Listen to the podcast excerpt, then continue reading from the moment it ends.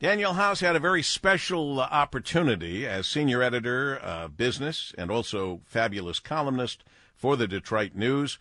Got to spend some time with Sean Fain, the head of the UAW, as I understand it. Daniel, good afternoon. Good afternoon. Correction, my friend. That was Brianna Noble, our Ford beat writer, who actually spent the time with Sean doing the interview on Friday. Okay. I saw that she wrote the article, but I thought that when there's a meeting like that, that there are several of you from the editorial board and staff. No. I stand corrected. Yeah, it wasn't that kind of meeting. This was an interview, a one-on-one interview in his office. Okay. It wasn't an editorial board. All right. But anyway. Yeah. You learned a lot. You learned from what Brianna Noble told you at Solidarity House for those 40 minutes. You learned a lot, though. We did. I mean, Sean is, I'll give the guy credit. He stays on message. And, if you look at a labor leader or a leader that, does what he says he's going to do, I think you got to give the guy credit. He said they were going to go after organizing the so-called foreign transplants, the Toyotas, Volkswagens, Nissans of the world. And they're going to do it. I mean, they're after it, and they're going to use some of the same technologies that they use for the negotiations to reach out to those workers, and apparently they're already starting to respond.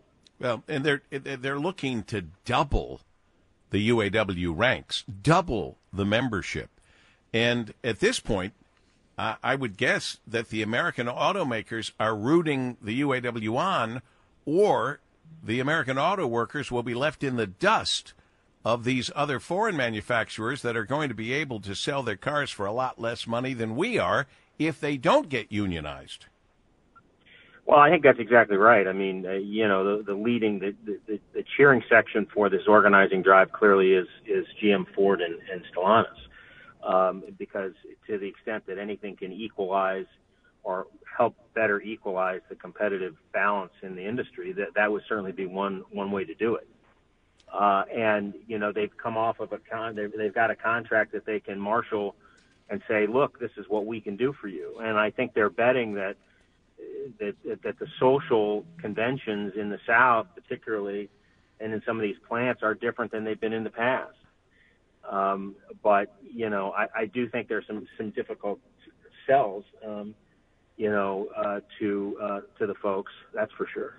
Well, if these companies, which apparently they already have, and as Sean has pointed out, these companies have not raised the pay to these workers out of the, quote, kindness of their heart. They did it to try to stave off the idea of organizing. The thing I've pushed forever for the UAW is don't browbeat and force people into being a union member and then therefore for us to buy union. Remember those big campaigns. What I've always suggested is make the vehicles that are built by UAW workers the best in the world, and then people will buy them. Well, that's right. I think that's true. And, of course, their first rejoinder are going to be, we're not the ones who design and engineer these vehicles. Then why should they get paid more money? Well, because they're not the ones that designed. They didn't even design the equipment they're working on every day. Don't get me started. Oh, I understand, but I'm just saying that's one of the arguments. When they're in bad times, I mean, I remember writing about this in 2008 and 2009 and 2010. It wasn't the UAW's fault that they didn't take on all the debt. They didn't get themselves into the financial situations that these companies did, and I think that's true. So how you engineer it and move forward. Look, bottom line here is this is a different UAW in this auto industry than we've seen in many decades. Yeah. And where this ultimately leads, I think, remains to be seen. Sean Fain believes, and he told Brianna that if they start to get some plants, they think that this will start to fall like dominoes. And frankly, the losers will be people who want to buy cars or are going to have to pay $900, $1,000, whoever knows what it's ever going to really be, even though the car companies say they'll figure out a way to save other money. They've been running pretty close to the bone. At least they've been telling us they've been running pretty close to the bone the last several years. So it'll be fascinating to see what happens. Yep, you bet. We'll keep an eye on it. It's National Cookie Day. I know you take very good care of yourself, Daniel, but when you do allow yourself to have a cookie, what's your favorite cookie? Probably a chocolate chip. The old traditional chocolate chip. Maybe it is the most, in American households, by far, more than half of the cookies baked in a household in America is a chocolate chip cookie. So you're not alone. You're right. But it's a. I couldn't tell you the last time I had a cookie, Dub.